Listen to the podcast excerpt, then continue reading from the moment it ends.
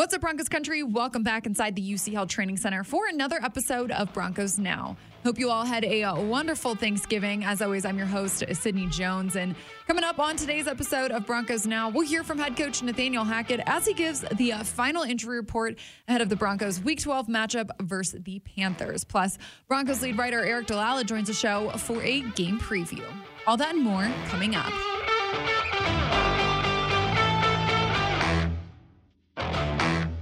Broncos hit the road tomorrow as they're set to face the Carolina Panthers at Bank of America Stadium this Sunday. The team was back at practice today after taking Thanksgiving off, and head coach Nathaniel Hackett said they got some great work in. They were great. It was really great to see. We got all our work in uh, done early. Um, kind of, it, it's more of a stress on the coaches because you know we want to try to get all the stuff in, all the game plan stuff in. But the coaches, I thought, did a great job. Uh, we got a good plan in, and to have that opportunity for people to be with their families, I think, is so important. Coach Hackett also gave the final injury report today ahead of Sunday's game. Coach Hackett ruled out wide receiver KJ Hamler, defensive lineman Jonathan Harris, wide receiver Jerry Jeudy, and cornerback K'Waun Williams. And fullback and tight end Andrew Beck and outside linebacker Jacob Martin were listed as questionable. Coach Hackett discussed what it will mean to be without Jeudy and Hamler for the second week in a row those guys are both very talented players. You know, we, we, we want them out there uh, when we can get them healthy and get them out there for that. Um, but we've got the guys uh, that are ready to go and ready to rock, so we want to be sure that we're able to attack with those guys as well. Now joining me here inside the Broncos podcast studio is Broncos lead writer Aric DiLalla. Aric, thanks for joining me here on this Friday. How was your Thanksgiving? It was really nice. Ed, yours? Good. Mine was nice as well. It was nice to have the day off. Yeah. Yeah. Thanks to Coach Hackett for that. We appreciate it.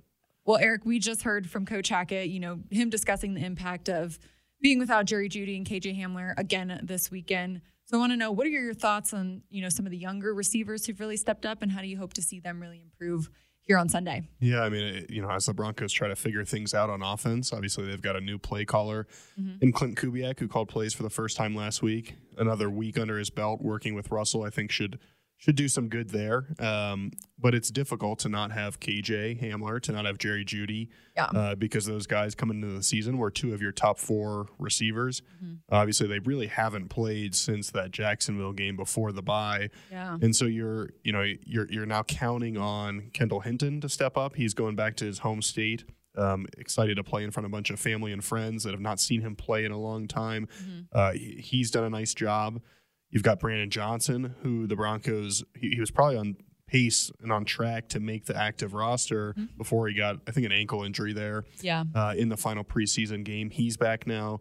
Um, you'd like to see him get a little bit more involved. He's obviously a physical receiver, um, maybe kind of in that same mold as Tim Patrick. So you, you hope you can get him a little bit involved. And then Jalen Virgil's speed, I think, even if he's not targeted, can he just open up the field a little bit for Russell Wilson?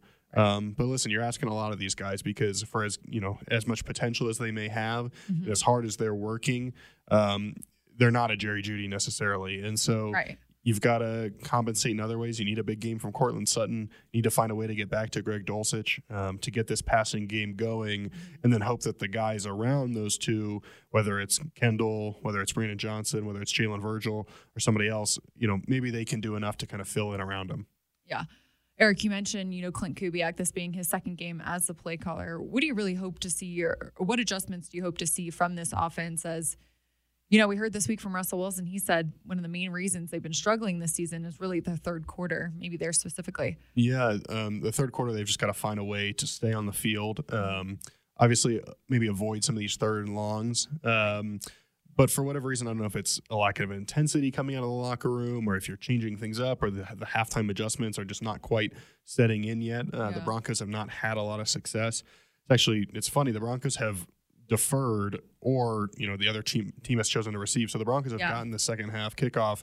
I believe all but one of their games, mm-hmm. and that one game is the one where they went down and they scored a touchdown in the third quarter. And so, oh, yeah. I don't know if you think a little bit about hey do we get the ball to start the game and then right. see switch if, it up a little bit yeah switch it up and then see hey does you know maybe the defense can get us some better field positions so instead of starting at the 25 to start the second half maybe you're at the the 35 or the 40 or maybe you get a turnover i mean maybe it's worth kind of exploring that option and yeah. seeing is some change there good for this offense. Um, but yeah, I think with Klint Kubiak in his second week calling plays, he'll be a little more comfortable with Russell Wilson. We'll have a little bit better feel for what they're trying to accomplish. We'll know some of these guys from a personnel standpoint in terms of what works, what doesn't. And listen, they were efficient, obviously, in that first half. They scored 10 points, and if it weren't for a fumble and a blocked field goal there on the last drive, you're probably looking at 17 points. And that, of course, would be a season high in the first half, which is not uh, great Great. in and of itself, but um, it speaks to some of the success they had early. So hopefully they can just get a little more comfortable, maintain that rhythm they found early. I liked how they kind of mixed up formations. Um, and so hopefully we see a little more of that against the Panthers. Aric, looking at the Panthers, specifically their defense, I feel like they've kind of been flying under the radar a little bit. You know, last week they held Lamar Jackson to just one touchdown, 13 points total. What do you what does this Broncos offense really need to look for this weekend in facing them? Yeah, they have been pretty good here recently. Um, obviously, you get Jeremy Chinn back in the secondary, really good safety. Um, you got You Derrick, got Waters' nephew? I believe think? so. Yeah. Yeah. So you've got uh, uh, Derrick Brown there on the defensive line. Mm-hmm. Um, they've got some good players. You know, obviously Brian Burns on the edge.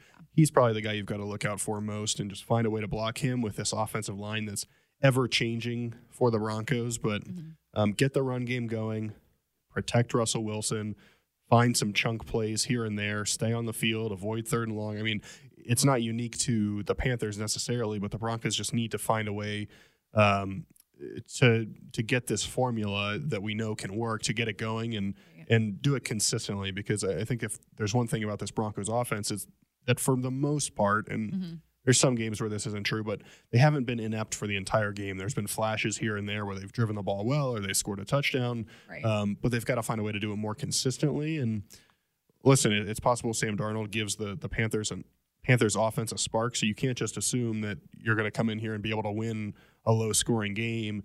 You've got to be able to put up points against this Panthers defense.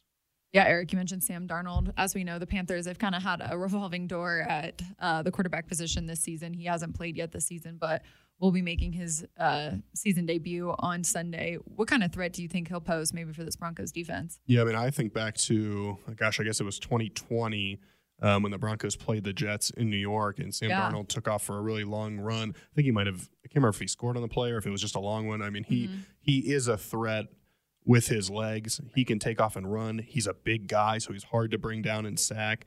Um, so the Broncos have to fluster him with pressure, and then he does have a tendency to throw interceptions um, to give you a chance to make a play on the ball. And so the Broncos, you've got to take advantage of those opportunities. I think back to Week Ten against the Titans, where the Broncos had two or three chances to pick off Tannehill, Yeah. and they weren't able to do it. You know, I think a couple went through Kareem's Jackson's hands. So when you have this margin for error right now with the way the offense is playing, you've got to take advantage and give them every little bit of help that you can. And so if Sam Darnold throws one up or he makes a mistake, you've got to capitalize uh, and you've got to take advantage. And then if he takes off running, you've got to get a couple of different guys to the ball because he is a physical player.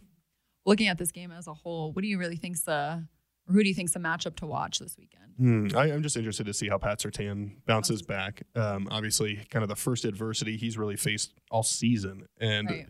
um, pretty much in his career. I mean, we haven't seen him kind of tested the way he was against the Raiders, and really kind of um, beaten the way he was on that last play against the Raiders. Uh, we've said all week, no one's a, no one criticism is going to bother Surtain as much as his own thoughts of that play. And so I'm sure he's motivated to get back out there and play better. Uh, a tough lesson to learn, but probably a good one ultimately in terms of when to be aggressive and when not to. So, you know, if he's going up against DJ Moore or somebody else on the field, I'm interested to see how he responds. And obviously, Jaycee Horn for the Panthers is out there taking one pick be- before Pat Surtain. Yeah. Um, you know, it's crazy for all, all we talk about Pat Surtain. He wasn't even the first cornerback, Cornerback taken in that draft. So interested to see those two guys on the field. Obviously not against each other, but just kind of a, a matchup where you can see, you know, wh- which guy is the one that uh, was maybe deserving of being picked first. Right. I kind of forgot about that. Yeah. All right. Well, Aric, last one here for you. Who uh, do you really want to see step up this weekend, whether that's on offense or defense? Yeah. One guy specifically. Yeah, that's a good question. Um, I- I'll go on offense just because somebody needs to make a play. I'll go back to to Greg Dulcich. Um, Okay. He obviously had a couple of big games early. Uh, he had that Chargers touchdown and then played really well against the Jaguars. You know, maybe teams are taking him out of it a little bit, but I think you need to capitalize on the chances down the field. Um, and he's a guy that can do that. So hopefully he's able to, to take a step forward here, show that he's kind of the mismatch problem that the Broncos hoped he would be.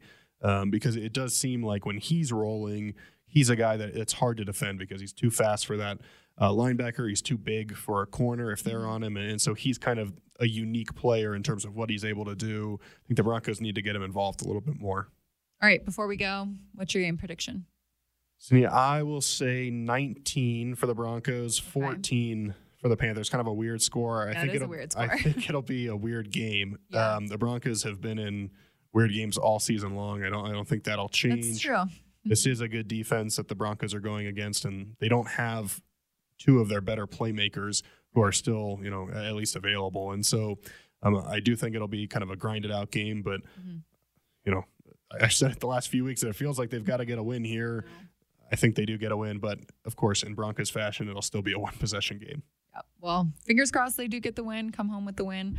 Aric, appreciate your time today and your insight always. Yeah, of course. Right, that'll do it for today's episode of Broncos Now. Broncos Country, thanks so much for tuning in today and every day. Don't forget, kickoff on Sunday is at 11 a.m. Mountain Time. I hope you all have a wonderful weekend, and I will see you right back here on the Broncos Podcast Network and YouTube Monday following the game. See you all then.